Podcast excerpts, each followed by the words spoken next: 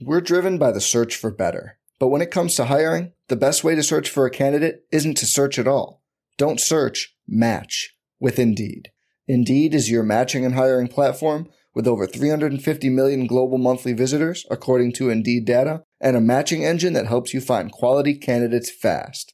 Leveraging over 140 million qualifications and preferences every day, Indeed's matching engine is constantly learning from your preferences Join more than 3.5 million businesses worldwide that use Indeed to hire great talent fast. And listeners of this show will get a $75 sponsored job credit to get your jobs more visibility at Indeed.com slash BlueWire. Just go to Indeed.com slash BlueWire right now and support our show by saying you heard about Indeed on this podcast. Indeed.com slash BlueWire. Terms and conditions apply. Need to hire? You need Indeed.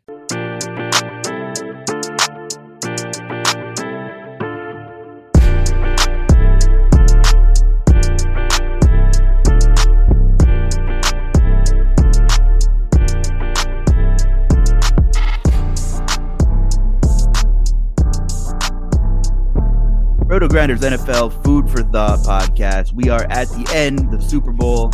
We got a banger of a show coming up. I'm the Luch, Justin Carlucci here with Will Priester. What's going on, Chief Justice?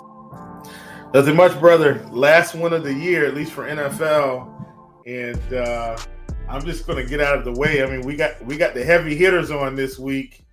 I mean, these guys are coming in.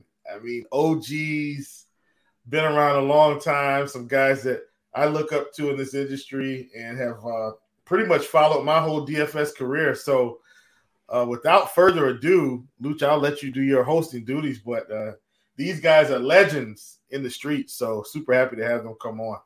Yeah, awesome, love it. Chop, what's going on? It's good to have you on the show. How you doing? Hanging in there, man. Last game, you know, somebody said a couple weeks ago, they, they said wow, we're down to three games in the NFL.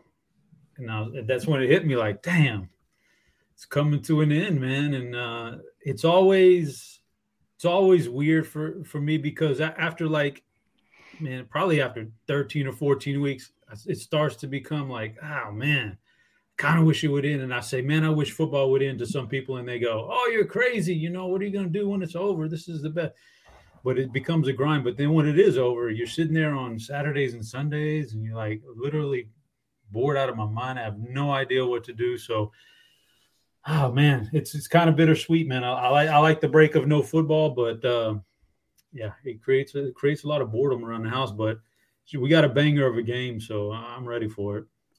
You know, the NFL does a great job of keeping you occupied throughout the offseason because we already have offseason drama numerous coaching moves. Aaron Rodgers is going into the dark. And of course, I saved the best for last because Beer Makers fan, Mr. Prince, you and Mr. Chief might have had vastly different opinions on Aaron Rodgers over the past couple years. Now I'm not so sure how you feel about him. Either way, do you think he's going to be a Green Bay Packer next year before we get into the Super Bowl talk?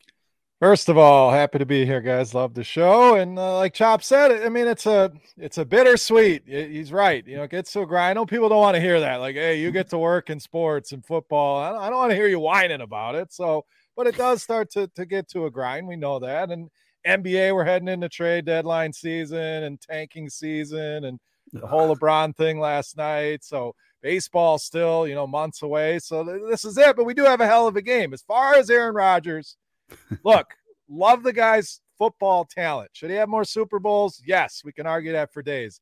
But his act is wearing thin. I, I'm just done with this guy. It's all about me, me, me, me, me. Never about the team. I hope he stays in that dark room for however long he needs to. I hope they move on. Let's see what Jordan Love can do. If not, the next step, it's time to move on past Aaron Rodgers. So Jets, Raiders, wherever the hell they're going to move them, I- am done with it. It's, it's too much, too much me. I want to hear about the team, not me. Chief, there are a million storylines. We could go any which way uh, with this game, and I think we're seeing two, the two teams that are playing some of the best, most consistent football.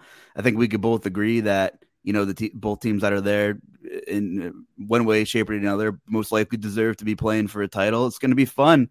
What do you think's the biggest uh, storyline with this one, Chief? And the Eagles are slight favorites here, and uh, some consensus amongst our experts here, and we'll dive into it. Is that there could be some points in this one?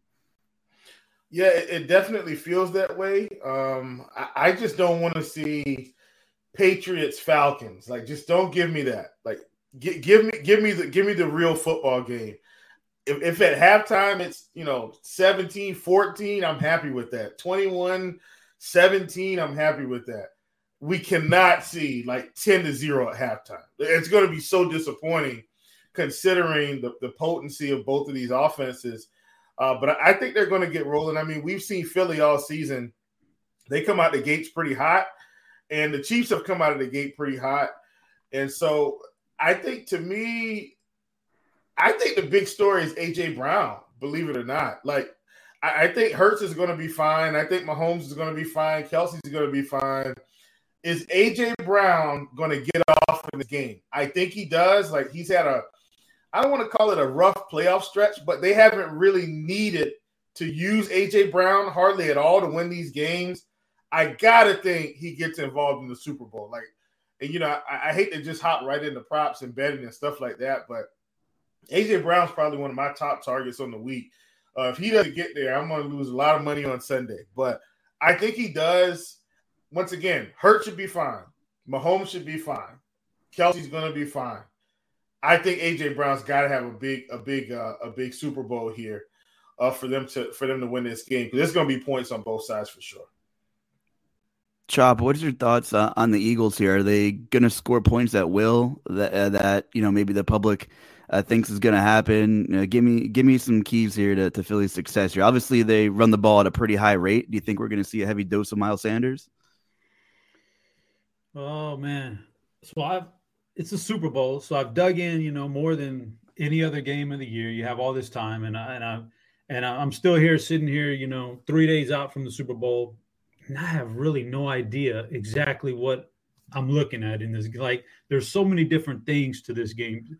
Like, there's a piece of me that says this Eagles team is legit by far the best in the NFL, and it's not even close and uh, you know the way they've they've smashed people this year with with with Hurts in there. Like I can I can disregard the games where Minshew was was playing, but so there's that piece of me. Then there's the piece that said, "Yeah, but my God, that schedule, man." And I know there's there's people who are gonna, you know, counter. Well, look at win percentage, and the Chiefs were just as weak of an opponent. No, I have to pump the brakes on that one. You know, when you really dig into it digging into what quarterbacks are you really facing, you know, and and I could go down the list here, but suffice to say, the best quarterback they faced all year was one game against Dak Prescott because the other was Cooper Rush. Uh, a handful of mediocre quarterbacks, Trevor Lawrence, Jared Goff, guys like that, and then about a dozen guys that you say, whew, Matt Ryan, Taylor Heinicke, Davis Mills, Daniel Jones twice, Davis Webb one, you know, the Cooper Rush, Carson Wentz. I go, wow, okay, maybe that's where they're getting these good numbers from. Like there's there's so many aspects to it. Then there's you know the injuries. Is Mahomes high ankle sprain? I'm sure he would have sat out two to three weeks in the regular season, and he like he won that game against Cincy, but didn't look anything like Patrick Mahomes. How much is that going to hurt him? And on the other side, since Hurts came back from his injury, he hasn't done anything now, has he not done anything because they absolutely have not needed him? They've had three cakewalks. Or has he not done anything because they've intentionally scaled back on him because of the injury? I don't know, man. I, you know, there's so many things about this game that the way it can play out. Uh, the one thing I, I do know, and we've talked about it before show, is I think there's points here for some of the reasons I've said. You know, I think uh, the Eagles are a really good offense. They do, do come out and jump on you early. I don't think the Chiefs uh, are particularly great on defense. So I don't think they'll have a lot of answers. And on the flip side, I do think Mahomes, anytime anybody's going to go up against Mahomes is going to say, well, this is the best quarterback we faced all year. That's anybody. But in the Eagles' case, like it's exponentially the best quarterback they faced all year long. So I think there's point. Also, think unless we catch some really weird turnover variants here, there's ah, this game. No way this game can be a blowout uh, on either side. I just can't see that. So I think we're looking at a tight game with some points. With the Eagle, what are the Eagles? Luch, are you? You're an Eagles fan, right? No, I just live here. So Yeah, I wish I, could, there. I wish I could say yes, but I can't. Well, I'm a Cowboys fan. So it's in my nature to hate the Eagles, and I want to hate them, and I'm not going to root for them here, and I hope they lose. But the truth is, like, they could be really good, man, and you know, and they could really shut everybody up. And then I'm gonna have to listen to my Philly buddies talk the, the smack for the next year. But uh, I kind of, I kind of don't know where they're at, man. To be honest with you, right now, I'm still up in the air on a lot of this stuff. Yeah, beer. Uh, Chop makes a lot of great points. That strength of schedule, quality of opponents. It's a shame we haven't. Uh, okay, so Philly fans are going to listen to us and, and probably crap on us here, but this is maybe how it should be. Our our real test at finally gauging who the Eagles are, all things considered. You know, what are your thoughts about the birds, and do you think the spread, you know, is justified at one and a half, two in some places?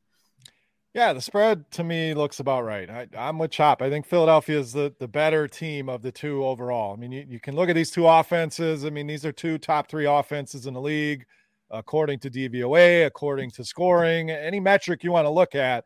These are some good offenses. The edge I give the Eagles is defensively. We know the Chiefs, sure, they, they showed up a little bit. They got a good defensive line, but what negates that? A good offensive line, which Philadelphia has. So, the edge defensively to me goes to the Eagles here. As far as the schedule, who they played, look, you play who they put in front of you. I mean, you can't you can't do anything about it, and and they're not a team that is going to go out get ahead and just roll a team. So some of these scores might look, wow, they should have beat this team by by more than that. They tend to take their foot off the gas. They get a, a hot start, and you know I don't know if they, they they let their foot off the gas. They die down a little bit, and that could be something that that could bite them here in this game. We know Kansas City is going to put points on the board. I, I don't care what defense you put across from Andy Reid, Patrick Mahomes, they're going to find a way. They're going to score points. So uh, I'm with Chop. I, I, like the over in this game. I think there will be points. I, am with Chief that I don't want the six to three, the ten to nothing, the slow. I'm usually an under guy, uh, so to go over here is a little uh, different from what I normally do, but. I do think they're scoring. As far as some of the overlying stories, you guys kind of hit on most of them. Mahomes, his injury, hurts. Is he 100%? Is this Philadelphia team legit? Look, they're talented all over the field. I think they're legit. My biggest question is going to be experience. We know Andy Reid, Mahomes, they've been in this game, they've been on this stage. This is new for Jalen Hurts. Unless you want to go back when he got benched at Alabama, which we're going to hear a thousand times this week. Uh, Sirianni, a younger coach. So, are they ready for this stage, for this spotlight? I, I don't think there's anything you can do to prep for the madness of, of the big game week uh, coming up here and then the game itself. So that's my biggest question as far as experience. But to me, on paper, Philadelphia is the better team of these two. I agree. And then I'll throw it back over to the Chief. I think they're the most well rounded team, huge leg up defensively. Um, you know, the first drive of the Chiefs Jaguars game, and this is throwing all analytics out or any statistics just from the eye test. And I mentioned this on one of our earlier pods. I think that was the best Mahomes drive I saw in like three years. He was magical on that opening drive against the Jaguars before he got hurt. Jump passes, 360 spins. He he was in his bag on every single play. And I don't think he's going to be 100%. And that Eagles defensive line is where I really give Philly the slate edge, I think here. They're so deep, right? Like kudos to Howie Roseman and that front office for for really going all in. And you know they added uh, Robert Quinn just for fun, right? Um, I think we can forget about whiffing on Justin Jefferson, especially if they win the title this season. Which you know the whole Jalen Reagor thing that left a sour taste in a lot of Phillies fans' mouths for a while, but. That defensive line, I think, is the biggest mismatch for Kansas City, and I think Mahomes is Mahomes' escapability is really going to have to be top tier here.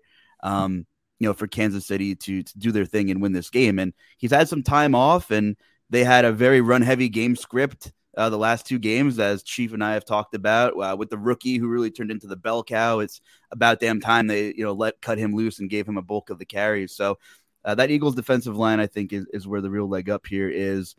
You talked about AJ Brown, Chief.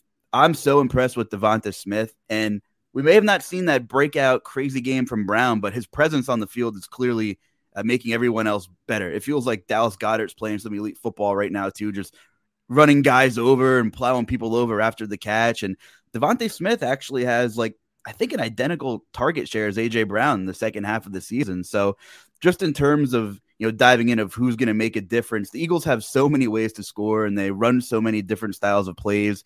You know RPOs and a lot of different play actions and a lot of ways to get Hurts out of the pocket. I am kind of surprised we haven't seen more explosive yards after catch plays from AJ Brown. I, maybe he's not 100%, right? I mean, you've heard, you've heard and seen some things about him, you know, uh, looking disgruntled, a little bit of a diva, uh, just a salty Titans fan here. But, you know, we really haven't seen that, you know, 60 yard slant to the house that it seems like Tannehill was diamond to him every other week in Tennessee. And I, I really can't figure out why. It seems like DeVonta Smith has really prospered uh, the most in this offense from at least the presence of AJ Brown. So, uh, Chief, talk to me a little bit here. Um, for Kansas City, obviously Mahomes, their success pretty much hinges on him, but this group of wide receivers was super banged up. And if anybody needed a week off, it was the receiving core of Kansas City. You know, Juju hurt, Kadarius Toney, who I think could, is kind of a key cog in this thing for Kansas City, said he's definitely going to play. Saw a huge game from MVS, uh, Valdes-Scantling uh, beer, which I'm sure you weren't used to seeing him, you know, torch anybody in a Packers uniform. he was probably super frustrating to watch. But uh, Chief, talk to me about the Chiefs here, and you know what what do they have to do to win this ball game?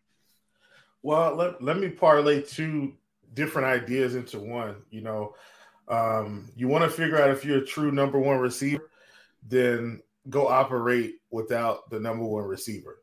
Let me just put that out there. And I'm saying that because I'm going back to uh, I'm going to parlay that into some AJ Brown talk and some Juju Smith Schuster talk. And I think you guys probably already know where I'm going with this. But everybody thought Juju was elite until Antonio Brown was gone. And then suddenly he wasn't elite anymore. And right now, everybody feels like DeVonta Smith is elite. And he's got a whole lot of speed. But if you take AJ Brown away, I don't think he's as good. I'm not saying I'm not saying DeVonta's bad. I, I don't think I think him and Juju are two different types of receivers. But my point is when everybody can load up on AJ, DeVonta can eat.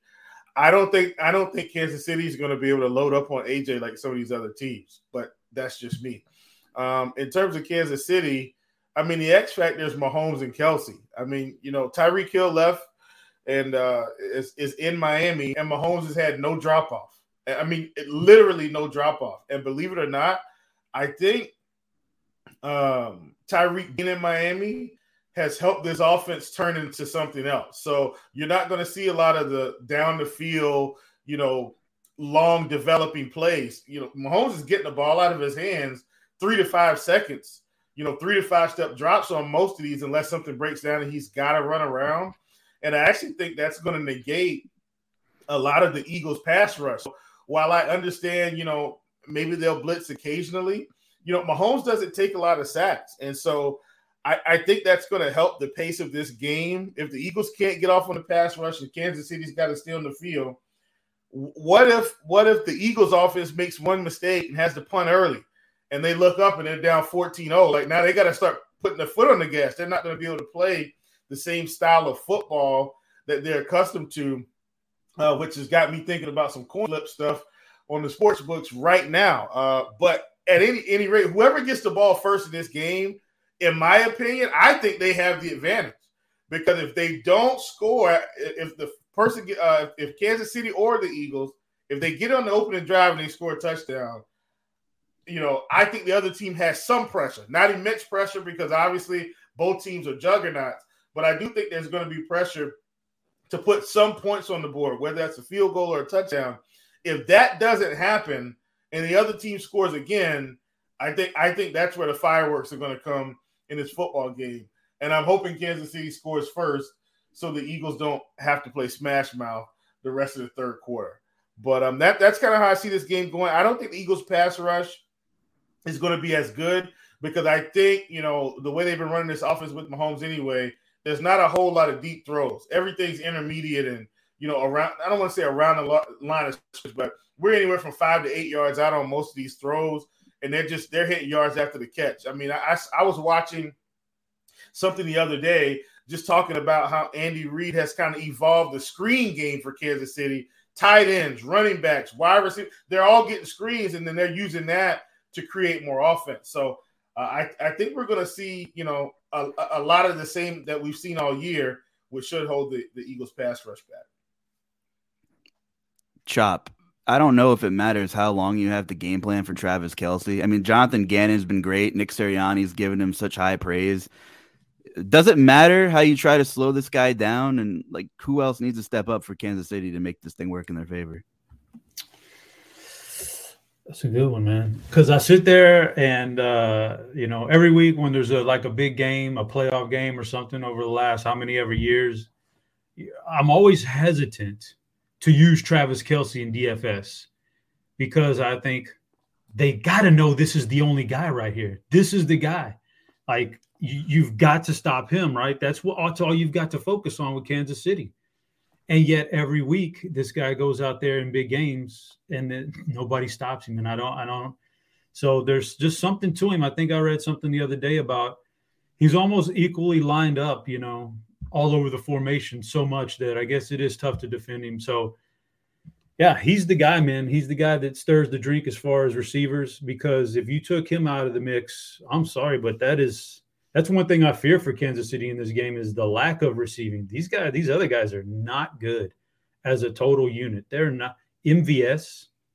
What the what the heck, man? You know, like Kadarius Toney is a guy who just got traded after a year.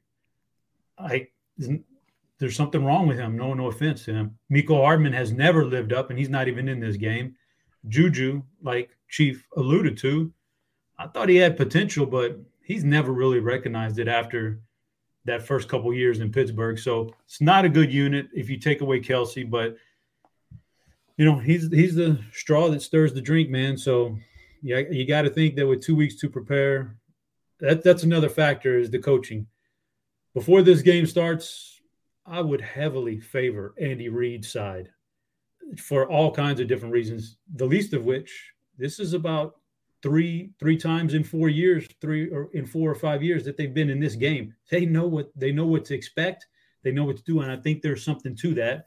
In fact, I saw that thing on I forget where it was where he actually has these guys practicing right now with the about uh, practicing with the extended national anthem time and the extended halftime time. Like they're they're prepared for this. I trust them before the game more than Sirianni and those guys. So, yeah, man, it's it's it's some. So I expect him to come out with a good game plan here and and get Kelce involved and, and figure it out. But to some of uh, Chiefs' other points, uh, the real X factor outside of Kelce is that offensive line for Kansas City, which if I was going to sit here and rank offensive lines right now in the NFL, the Eagles are by far number one. It's not even close. But Kansas City might be top three. This is a better unit than they just saw in San Francisco, who San Francisco is going to get a lot of praise, but they're more of a run blocking unit and it's more scheme. This is a better all around offensive line Kansas City has.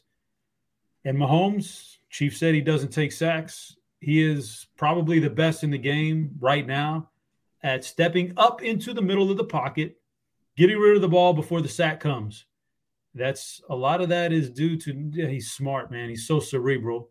And then the, the strength of that offensive line is right there in the middle. It's the only guy, it's the only center in football that's probably better than the Philly guy, better than Kelce, is Creed Humphreys. And then the two guards are real good. So that's where he steps up now the injury because a lot of times he could step up and run for 10 yards, get your first down on third down. That's what Mahomes does. It's going to be interesting to see if he can step up and run or if he's just going to step up just to pass. So that could make a big difference right there. But yeah, the middle of that offensive line is is the X factor outside of Kelce for me. Yeah, we can definitely slide in some DFS and, and betting talks. And these are two teams that when you're talking about DFS and, and, some prop betting and touchdown betting, they have so many weapons that it, it's it's always a challenge targeting players from these teams outside of Travis Kelce, I, I feel like, but beer, you've been waiting so patiently since I came on here and said Marquez Valdes-Scantling. and I'm sure you have a lot to say about that gentleman. But what does Kansas City have to do to be successful and win this game? And can Travis Kelce be stopped? I don't know that he can, guys. I mean, it, this the proof is in the pudding. This guy's been that good. Now you look at some of the numbers. Philadelphia, middle of the road against tight ends. You know, they didn't shut them down. They weren't one of the worst teams. Did only allow three touch. We're driven by the search for better, but when it comes to hiring, the best way to search for a candidate isn't to search at all. Don't search. Match with Indeed. Indeed is your matching and hiring platform with over 350 million global monthly visitors, according to Indeed data, and a matching engine that helps you find quality candidates fast. Leveraging over 140 million qualifications and preferences every day, Indeed's matching engine is constantly learning from your preferences. Join more than 3.5 million businesses worldwide that use Indeed to hire great talent fast. And listeners of this show will get a $75 sponsored job credit to get your jobs more visibility at Indeed.com slash BlueWire. Just go to Indeed.com slash BlueWire right now and support our show by saying you heard about Indeed on this podcast. Indeed.com slash BlueWire. Terms and conditions apply. Need to hire? You need Indeed. Touchdowns uh, to that position. Now, a lot of that, we can go back to the point of who did they play. If you, you know, dig into some of those numbers, don't put too much stock into that. But you know, I, I think you have to put a focus on him, obviously. Now, it's easier said than done, but I agree. You got to make some of these other guys beat you. And you guys rattled off the list. I mean, let's just get to it. Marquez Valdes-Scantling maybe had one or two good games as a Green Bay Packer. And, and many a times breaks loose, he's open deep, drops the ball. And then he gets that look from Aaron Rodgers, and his confidence just goes down, down, down, down, down. So, he still brings that big playability, but I agree with the point that they're not going to have time for that. Yes, the offensive line is good, but Mahomes isn't going to have the time to dance around, find him deep. Are they going to take their shots? Yes, uh, and they may have to if they're down in this game, whatever it may be. There's a lot of scenarios that they're going to have to take those deep shots, but that receiving core is a huge question. You know, Juju, I was a believer. I wanted to buy back in. He's with Patrick Mahomes. How could you possibly be bad when you're with Patrick Mahomes? here we are. He's bad. I'm a believer in Kadarius Toney's talent, but I agree with Chop. Like the guy was traded after one year. He's made of glass. He can't stay on the field. Does he? Does he even want to play football? Are these real injuries? I start to question it. Uh, you know, who who else are they throwing to? I mean, you're you're talking about guys that are just not NFL caliber starters, in my opinion. So it's just another checkbox uh, for the Eagles. They're just more talented offensively. Chief talked about Brown. Smith, I agree. A phenomenal receiver, but a phenomenal number two receiver.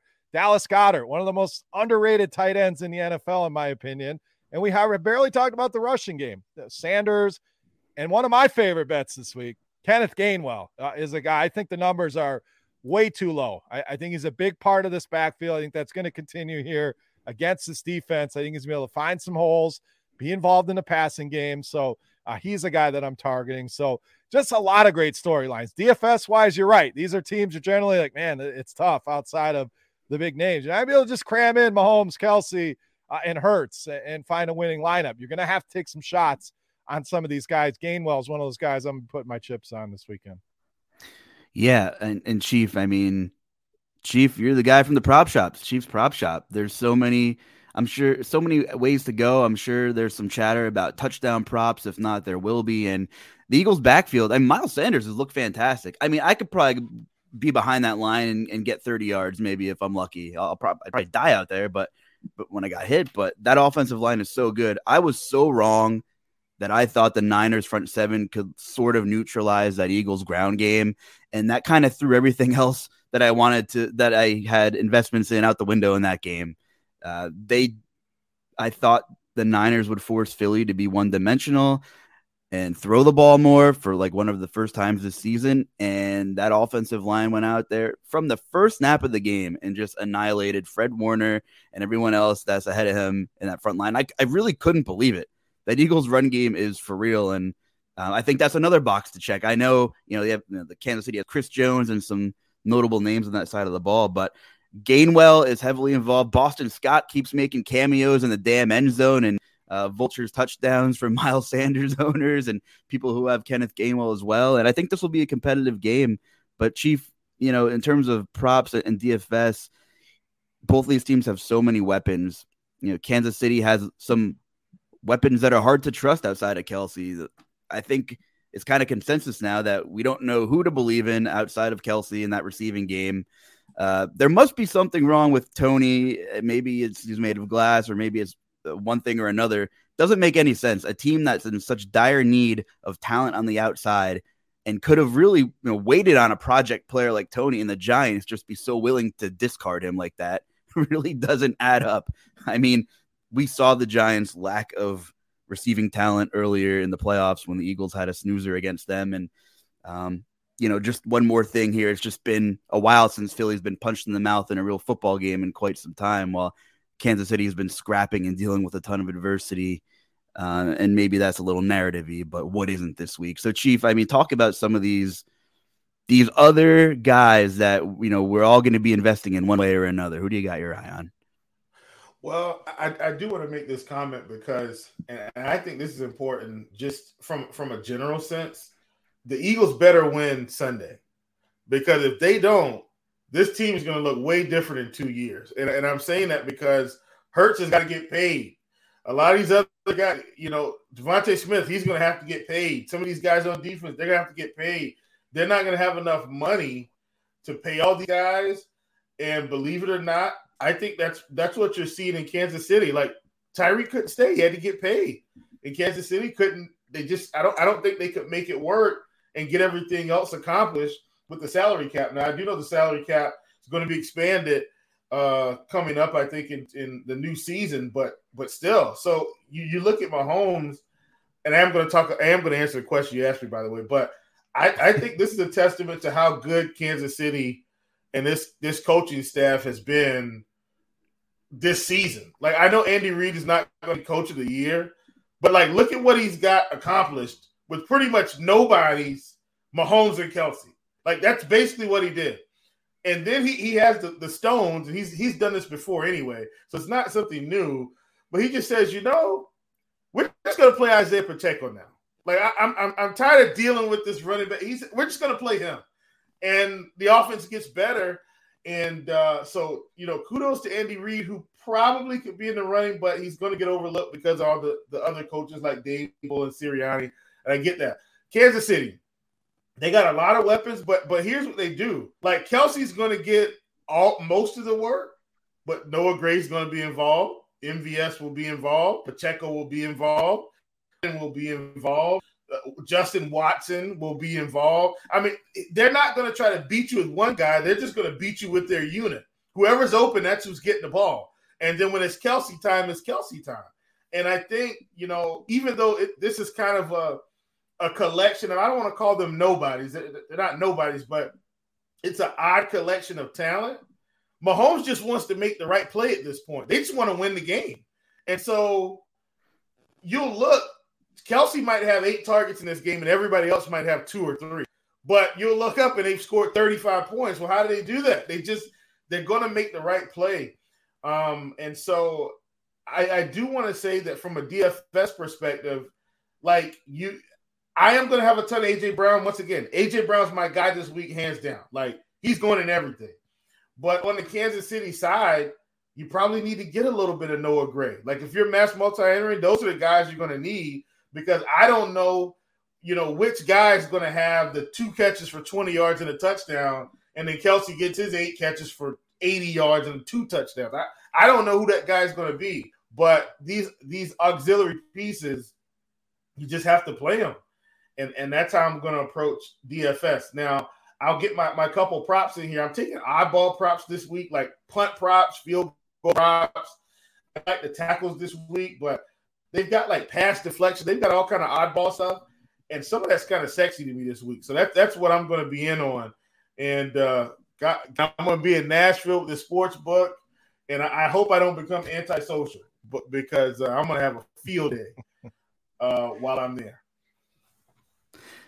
Chop, who are I don't want to give away the farm, and I know you probably have other DFS content that you're pumping out this week in some way, shape, or form, but who, who are you inclined to look at as some contrarian options? I mean, we talked about a lot of these other guys, quote unquote, that are very volatile, and we don't know what the rules are going to be. Everything seems to change once in a while. I mean, Kadarius Toney had six or seven targets um, a couple games ago. Some of these guys are banged up. we haven't even mentioned, you know, Jerick McKinnon. We haven't mentioned that Edwards Helaire is supposedly going to be active this week. And uh, it just throws a couple other wrinkles uh, into this big game on Sunday. Uh, I think what what Chief said basically it boils down to uh, for Philadelphia, it's a pretty tight group. You kind of know what to expect. I can, if I want to uh, eliminate Boston Scott, because Scott and Sanders to me are kind of the same guy. And if it's not a blowout, then I can remove Boston Scott from my player pool because because he gets the, the blowout run, right? So forget about forget about that. It won't be a blowout. So now I've got Miles Sanders, Kenny Gainwell. Now I've got three pass catchers, man. Like that's it. That's all I've got to deal with, right? Goedert and uh and then uh, Smith and, and Brown. That's it. Now you go to the Chiefs, and it's just like it's just like Chief said, it's all over. There's three running back now I got to worry about. There's Kelce, and then there's like four wide receivers. So it's all spread out. So just to give you like a little a glimpse of what I like on the Philly side, uh, if I'm prop betting, I'm taking I'm, whatever's on the board there, and there's there's like receptions, yards. It's it's minuscule, but whatever it is, it's I'm taking the unders on Quez Watkins. Give me the unders on the Quez Watkins prop. The splits between you know what? I got it. I got it. I got it. I got it on my spreadsheet real quick. Let me pull it up real quick for just just to clarify this, just so I'm not pulling, I'm not pulling spreadsheet. I'm not pulling. I'm not pulling numbers it. out of. I'm not pulling numbers out of thin air, guys. See, 12 and a half put, receiving yards. I'll put some work into this, but Quez Watkins is uh in those games where Goedert was out, averaged almost five targets a game. That's where he made his his hay this season. But when Goedert's been healthy, he's down to 1.8 targets per game. He's had like uh, 11 games where he's gotten two targets or less. Like he's this guy's got zero, one, or two chances in this entire game to beat you on your over props. I'll take my chances on unders on Watkins. And then for DFS, you guys just mentioned him. I think Kadarius Toney's the X factor here as far as DFS. I put in the survey, the expert survey this week. I think he runs for one and catches one. Listen, they what Kansas City does is really is really weird because they can't really Kadarius Toney doesn't get the ball. He doesn't go downfield that much. Most of these guys don't go downfield. They all kind of hang around the line of scrimmage anyway. He's their most explosive athlete.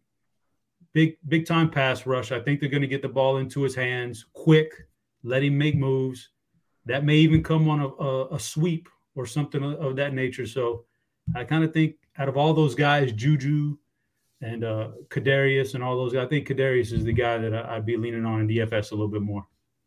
I love that, and you know he has a little, little extra, maybe uh, bad blood in his mouth going up against a former NFC East foe. I know he was briefly acquainted uh, with the NFC East, and the Giants gave up on him. But wouldn't that be something? Beard, talk to me about some of these odd and end type guys, and who are you willing to maybe trust the most, whether it's in the prop market or or DFS wise. I have a feeling you're not going to say MVS. No, not going to say MVS. so, I mean, all the, the beauty of MVS, it, it takes one play. We know that. And now, whether he brings that ball down, that, that's the question. But I, I, I love the Kadarius Toney call. I, I, think some people may hesitate because of injuries, because uh, a lot of people have been riding him in the playoffs and he hasn't exactly produced. But some of those, you know, that one looked like a touchdown to me that they overturned uh, that deep ball that he caught. So, he's a guy that that Chop mentioned. He, you get the ball in his hands so many different ways. They're very creative on how they're going to utilize him. So not your ordinary just run out, run routes, right wide receiver. You know, he's going to get the jet sweeps, things like that. When they get towards the goal line, they really seem to trust this guy. So if they're going to take away Kelce, if I got to put my chips on any other Kansas City Chief to score outside of Isaiah Pacheco, it's likely going to be Toney. So I love that call. But guys, I want to go back to Kenny Gainwell. Uh, again, I know Miles Sanders technically the one here, but his involvement in this offense just continues to grow. It's been working. I don't think they go away from it. I think both guys are going to get some run. Why not take the cheaper guy here? It's going to allow you to spend up on the AJ Browns of the world, the Travis Kelces of the world. Get these quarterbacks in your lineup. So Gainwell, a guy I love in DFS a guy that I love both his rushing and rushing and receiving props. I'm sure we'll get into some of the the numbers on those, but uh, that's a guy that that I'm really looking at. And then again, let's not forget about Dallas Goedert. And that's a guy I'm, I'm putting my chips on for first touchdown bet. The Eagles start quick. Uh, the Chiefs have given up nine touchdowns to tight ends this season, plus 1,200 on that bad boy. Go dare, as my boy Chop loves to call him. I'm going first touchdown, Dallas Goedert.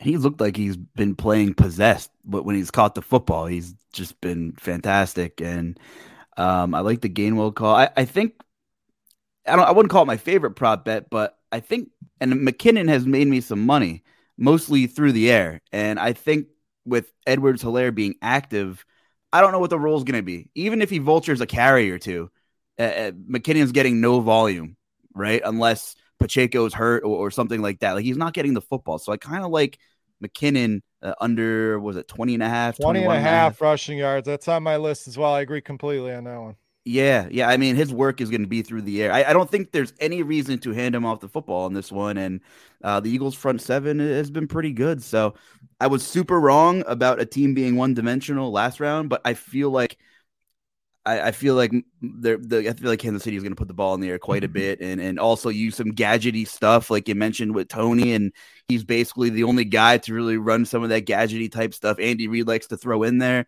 Um, so I, I think I like all those calls uh, quite a bit here. Uh, Chief, there's two guys on this podcast that I think I, I, agree with who, who like the over in this game.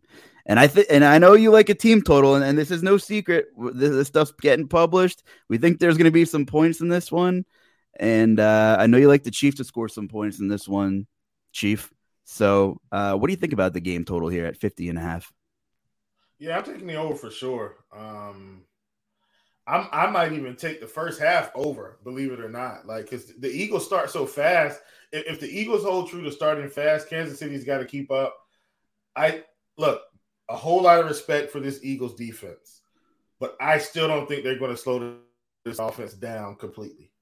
I think it's just you know I, I just don't think they do. So um, I'm I'm pretty much on probably every over in this game. Um, especially, I mean, I caught one earlier. You know, I wrote this one up for SAO. Obviously, I'm not sure if Luchas, you know, published it yet, but I mean, we got Kansas City at 22 and a half. Like, come on, guys, they're going to score at least 24 points. I think. I don't. I just don't see them sitting, staying under 22 and a half. Once again, a whole lot of respect for the Eagles defense. I do think the Eagles win this game for what what it's worth. I also took the Eagles at plus one and a half or minus one. Which one was it? I can't remember where it was when I got it. But I, am I'm, I'm basically taking the Eagles to win. But still, I just I think that's incredible. Um, at 22 and a half, they're 23 and a half on most books. I think 22 and a half was PointsBet, and uh, I just I, I think it's too low. I mean, they could end up with 23 points in the first half if things break their way. Uh, both of these teams. So um, I, I'm I'm hoping the Super Bowl gods land where they should for this game, and, and I think we'll we'll make a lot of money here. I love all of the betting options. Of course, there's all the goofy stuff like what color the Gatorade will be, and I'd love to hear your guys' input on that at some point. Oh, can but, I squeeze one my prop of the weekend though? I'm sorry. You I'm should. Sorry That's why this is the last one, man. Go for it. Dallas Goedert over four and a half receptions. Like, just book it. Just go ahead and take that to the bank right now. I mean, that that's my favorite prop of the week. Um, I'm gonna have that in everything. Every parlay, I'm taking it straight, everything. It's in everything. I mean, as an example, they didn't even need to throw the ball against San Francisco in the divisional in the uh, NFC Championship, and he still caught five balls. And they didn't have to do anything, and he caught five balls. In this game, they're going to have to throw at some point. Like they're not going to just be be able to sit back and hand it off to Sanders and, and uh, Beer. I'm with you. I, I'm, I'm in big time on Kenny Gainwell rush plus receiving yards this week, big time. Um, so that's one of my favorites. I think he was around the low to mid 30s last I checked. Yeah. Last I was getting some in. So I, I that's another one of my favorites this week. So I, but Dallas Goedert over four and a half receptions. Like take that to the bank. Unless it's unless there's an injury, he's going over. 34 and a half uh, rushing and receiving for game over. Absolutely. Yeah, let me stick right there, Beer. You can get either Goedert, AJ Brown, or DeVonta Smith on various sports books at a four and a half reception total. If you don't mind paying a little juice, they're all at four and a half across the industry in one way or another, which seems I don't know what it seems. I don't know what I'm not exactly sure what to make of it. Uh, I don't think they all hit. Uh, just with very, I don't think they all go over. Um, so Chiefs into the Goedert, uh, you know, uh, receiving props here. What do you think of his reception? Do you think he catches five balls? I do. That that's the one I'd feel yes. best about, which is surprising because you know the other guys are bigger stars, but we've seen the production for Brown, for Smith, you know, kind of yo-yo at points. Smith's been a lot more consistent here down the stretch, but a constant when he's in the lineup has been Dallas Goedert. I mean, so he gives you that combination of floor. You know he's going to get targets. Plus, he's got that ceiling uh, that can get you there in DFS. So if I have to choose one as far as receptions, it's Goedert. Now, yards, you're probably looking at the other two uh, receivers as far as getting those high yardage totals, but I don't hate his yardage total either. So Goedert Gainwell, uh, two of my favorite Eagles here, and, and, they're not the stars. They're not the guys that are going to be the, the most heavily owned in DFS. Everyone's going to try to cram Brown Smith. Again, you save some money with these two guys, can spend that money elsewhere. Yeah, the, the Chiefs are are funny because, like you said, they gave up a lot of damage to tight ends in the red zone, but they gave up a really high target percentage to wide receivers um, uh, in that position. So seems like they're vulnerable uh, in the red zone to the big bodies. I love that Goedert call. And just circling back to Chop, I I, I was I was thinking about Toney for DFS because of pretty much everything you you nailed. Right, um, gadgety guy could probably find the end zone in a multitude of ways depending on what kind of play call they have. Now, there isn't a lot of historical data for Toney because he's always been hurt or he's rarely played. His role this season, you know, coming back and getting integrated in the offense, his snap share was kind of low. Um, I tell you what, his receptions prop is at two and a half at even money. And and I, I think I'm with you. I, I think you you talked me into looking it up here and I looked it up. I, I love that at even money. I, I think he's got to be a huge part of this offense. And I think maybe Juju might be a little more banged up than what he's what they've been leading on. Um, what do you think about Kadarius Toney? You think he catches three balls on Sunday? I do. I do because uh, I think they're very low risk throws to him. They're, I just don't see them. The only guy that they're possibly be targeting 30 yards downfield with those high variance throws is MVS. Kadarius is just gonna hang out around the line of scrimmage, man, and get the quick screen passes. So I do like that one. I like that one a lot. Then uh, i I, got a prop for you guys. All right. Now, Super Bowl, man, anything can happen. Like a dude could take a kickoff back 100 yards and totally blow up everything, right? All the props. But on paper, I got a prop. Man, it feels like it's stealing. And I hate to hate to jinx myself, but uh, the uh, I was looking this up the other day. Lo- team to score the longest touchdown in the game. The Eagles are minus 120. Man, for all the reasons I've already said, about the, the Chiefs just basically methodically trickle matriculate down the field, small passes. Kelce has like an all-time low in depth of target this year. He hangs out like six to seven yards uh, from the line of scrimmage. Doesn't get downfield. The only guy that goes downfield is MVS, and Beer already said he kind of has hands of stone quite a bit. You know, like they just they they work the way downfield, get in the red zone. They got this great red zone package, and they score short touchdowns. That's what they do. Philly is the exact opposite. When they get inside the red zone, they run it or they bog down. Hurts is not good in the red zone. They are a big play team with AJ Brown or DeVonta or whoever it is. They're a big play team. So team to score the longest touchdown in the game barring something crazy, it feels like for me it's stealing to to take the Eagles here minus 120. So I love that one. I, I am just that. taking all these props and wait until I get to Nashville, my man. They're all yeah, going in. Don't send me the invoice if they don't in. hit, please. are, are no, you sir, are you flying? Are you flying to Nashville, Chief? Are you flying? Oh yeah. Listen, I'm getting there, but I'm getting there way before check-in. I'm getting there like seven in the morning. Nashville Chief, I don't want to be reading no stories. I don't want to be looking at no stories on the news of uh, Chief Will Priester pulling an OBJ on the plane and just passed out, passed out drunk and just can't. They can't wake him up, pissing himself. All that. I don't want to be nah, seeing none of that, Chief. So I, ironically, Chop, I don't drink, so we won't have that problem. Uh, Oh, I, good, listen, I'm getting off. I, I, I got all planned out. I'm getting off the plane. I'm getting a lift. I'm gonna go to some nice breakfast place. I'm gonna sit down, eat my breakfast. I'm gonna ask them for the Wi-Fi, and the computer's coming out. My man, the things are gonna be getting done quickly. Um, but I, I will say, Chop, I like that call, and, and that's another reason why I like AJ Brown so much this week, man. I, I think here's my hot take for the week: AJ Brown goes over his receiving yards prop in the first half. That, that's my hot take for the week. Bam. The whole thing, first half. I, I you just think he's gonna have the game, but I, I just think his I think they maybe they shade the coverage and he's really opened things up for Goedert and DeVonta Smith. And I, just to piggyback off Chop's longest touchdown call, if Quez Watkins is a losing prop bet on that under, which I do really like, it's going to be like a 40 yard bomb for a touch. It- like it just, he's not catching a pat. He's not catching a pass for 10 yards. Either he catches the bomb or he doesn't. And I, I think that's what it's going to be. But I also like the odds of that not hitting either. So um, the Eagles are, are definitely explosive. And even in the run game, like we've seen Miles Sanders chunk everyone. And the Chiefs' run defense has not been impressive. Uh, ETN looked pretty good in that Jags game. I know things don't always carry over from week to week, but um, I guess, you know, before we move on and, and start to wrap things up, it sounds like now correct me if I'm wrong, is the consensus consensus here that the Eagles win this game, but it's close. Is that is that where we're at, fellas? That's where I'm, I'm the at. minus one and a half for what it's worth. Ooh. I think they win it. I'm on, I- I'm taking the Chiefs. I just I don't see a blowout, so I think it's a close game. Okay, we're in the fourth quarter of a close game.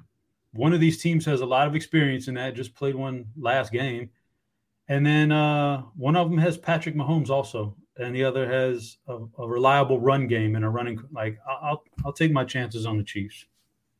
I'm on Philly here. I just think they're the better team, and the defense uh, is the edge for me. Both these offenses we know are going to score.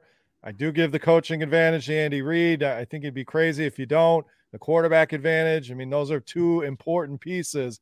But all in all, I trust that defense. I think Philadelphia gets this done in a high scoring game. That this is a little random, but if this is a really tight game in one box, I'm gonna I will check for Kansas City in a game where we're talking about a, a billion points and you know it should be competitive and each team should force one another to be aggressive. Harrison Butker is a machine. Everyone talks about Justin Tucker. I feel like I feel like Harrison Butker never misses a kick. I you know when he came out in the playoffs and it was like what a bomb to uh to steal the game. I had no doubts it was going in. He's fourth all time in field goal percentage. I, I did not know that until I just kind of like looked it up because I, I felt like he never missed a kick, and clearly he rarely does. So that guy has ice in his veins, and if it comes down to three, I think he's I think he's the guy. And, that, and taking nothing away from Elliott on the other side there, but man, but Butker's a smooth cat, and you know if it wasn't for Justin Tucker, maybe we'd be talking about how good Butker is as a field goal kicker as well. So uh, we'll see. Both both sides are going to be aggressive on uh, on fourth down, so it should be interesting. And um, I don't know if they're going to make any Brandon Staley own 35 yard line type of calls on fourth down because that guy's an idiot. Let's be real. But uh, I, I do think both of them uh, will be aggressive and it should be exciting. Now, I, I just kind of thought of this and I didn't give you guys any time to think about this. And, and that's my bad as a host, I guess, but it, it should make for a quick, fun conversation before we uh, talk about some food and maybe a story time. But do you guys have a favorite memorable Super Bowl, Super Bowl itself, or a moment uh, that maybe either you know uh, you as a fan or just kind of left your jaw dropping, or, or just something so crazy uh, for one reason or another? And I, I just think it was the, one of the craziest ways to kick off a Super Bowl. I'll never forget uh, when Denver got safetied on the opening play of the Denver Seattle game when they got slaughtered. Uh, and some, and you know, this was like at the infancy of sports betting becoming legal, and someone had a ticket on a safety being the first score of the game. I saw on Twitter something crazy, but that was probably the craziest beginning to a Super Bowl that I can remember. You know, in the last ten or unexpected, I should say. Um, you know, for for a Peyton Manning team to get safety to start the game, but um, obviously, me as a Titans fan, uh, you know, Mike Jones tackling Kevin Dyson at the one. I was pretty young. It was a bad night for Team Luch when, uh, you know, the last Super Bowl appearance the Titans had, uh, you know, lost by a yard to the greatest show on turf.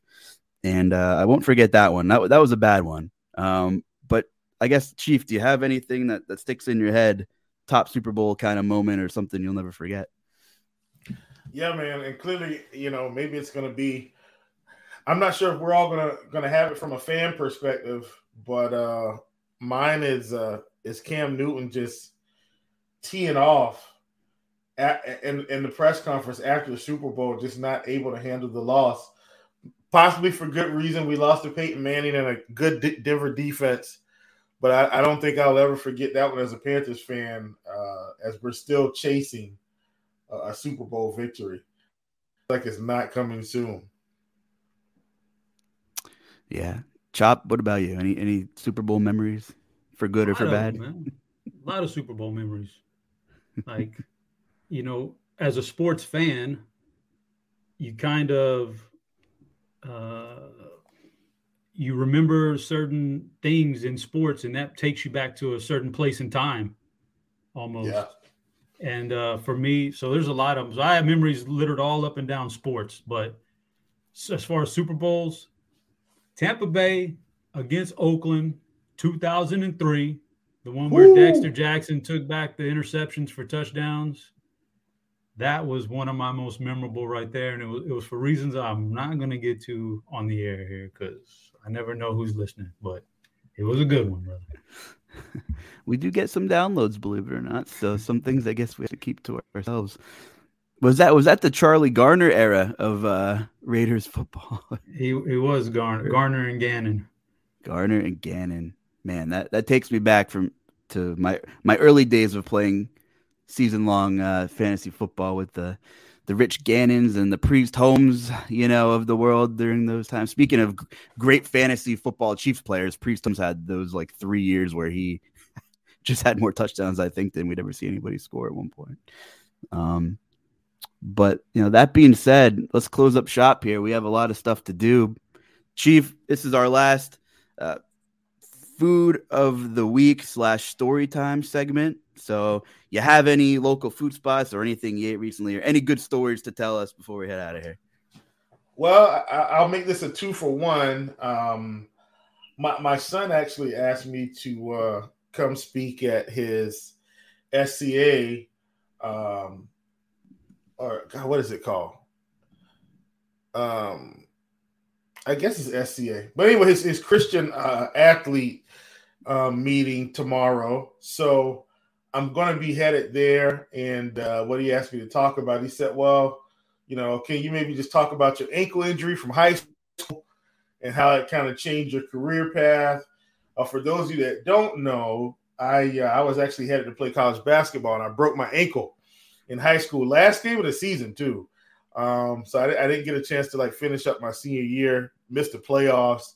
It was awful, and uh, I kind of parlayed that into uh, my coaching career, being able to coach basketball and train and stuff like that. And so um, I, I, I, was, I thought it was really cool for him to ask me to come talk about that and, and, talk about, you know, the challenges I faced and, you know, how I was able to make it through that.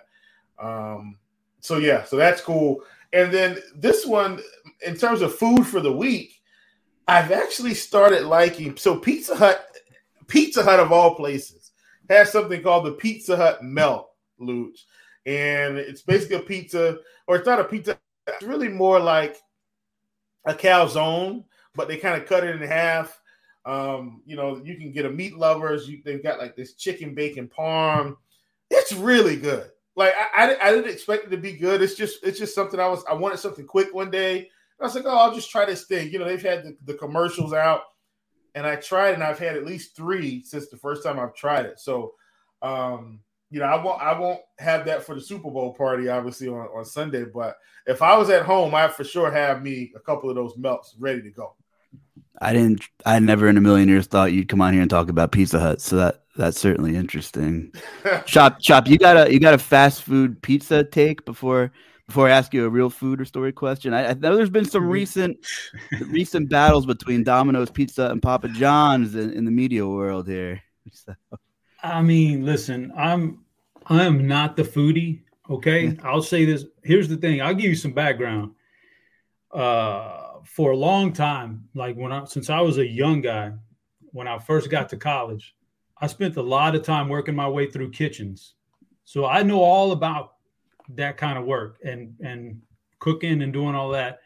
With that being said, what would ever keep me from being a great chef? I don't have the taste buds, man. I can eat anything, right? That's why I think I'd be good on one of those game shows where they make you eat a bunch of random crazy stuff.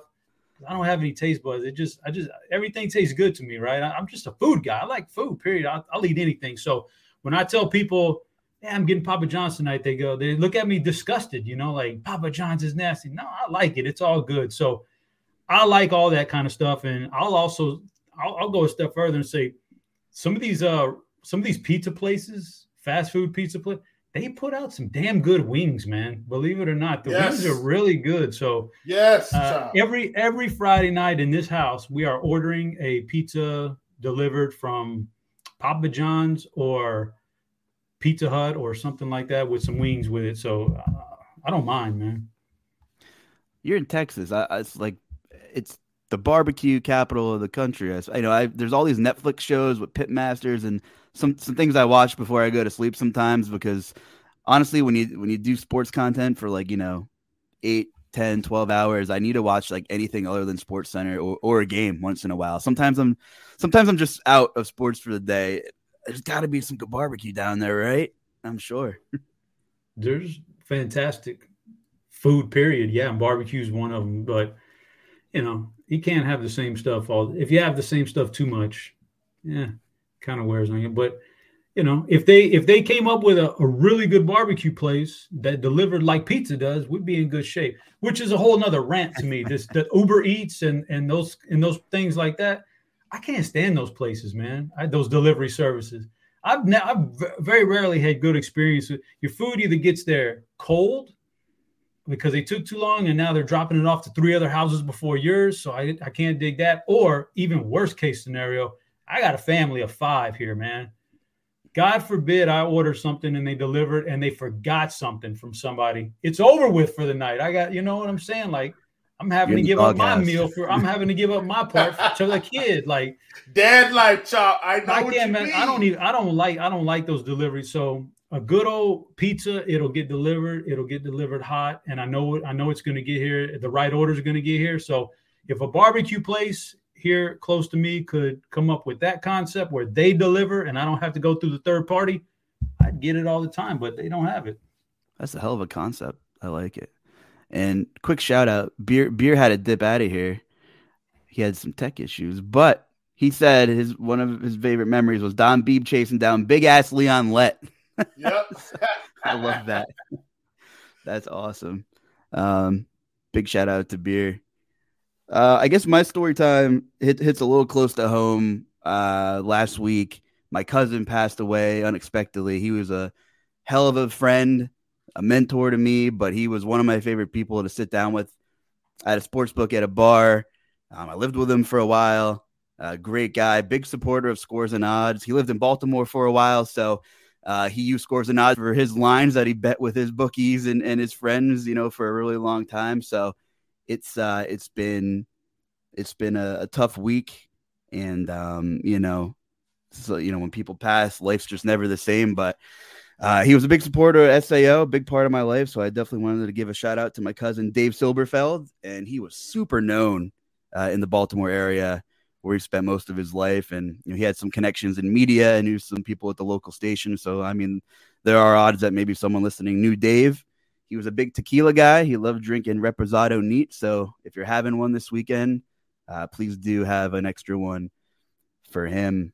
Um, so that that was that, and uh, my birthday was this weekend, so it was a rough one. But another shout out to my fantastic girlfriend who planned a bunch of stuff to get my mind off of uh, everything, and uh, we had some fun.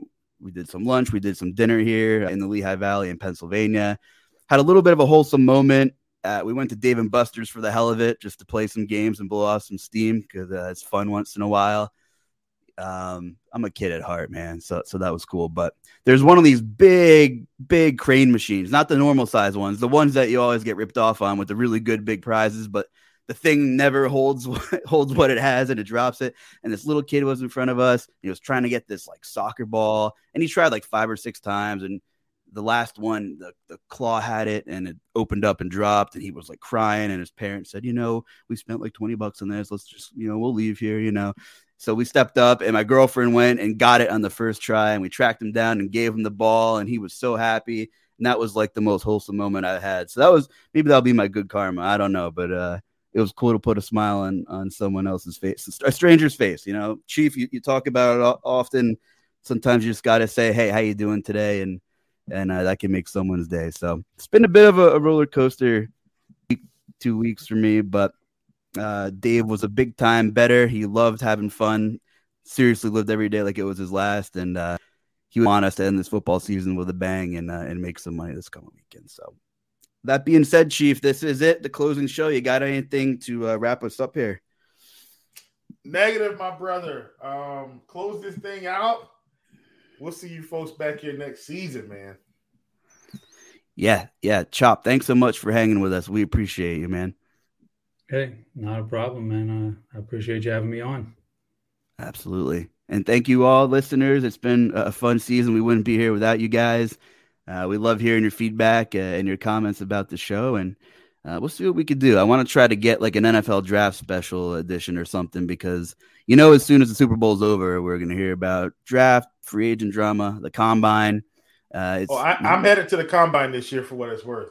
Really? I, I will be out there, so that's going to be. Uh, I'm, I'm going to come back with some nuggets. I can tell you that right now. I like that. Some Chop, chicken nuggets, chicken nuggets, maybe. Yes, sir. Chicken nuggets all day.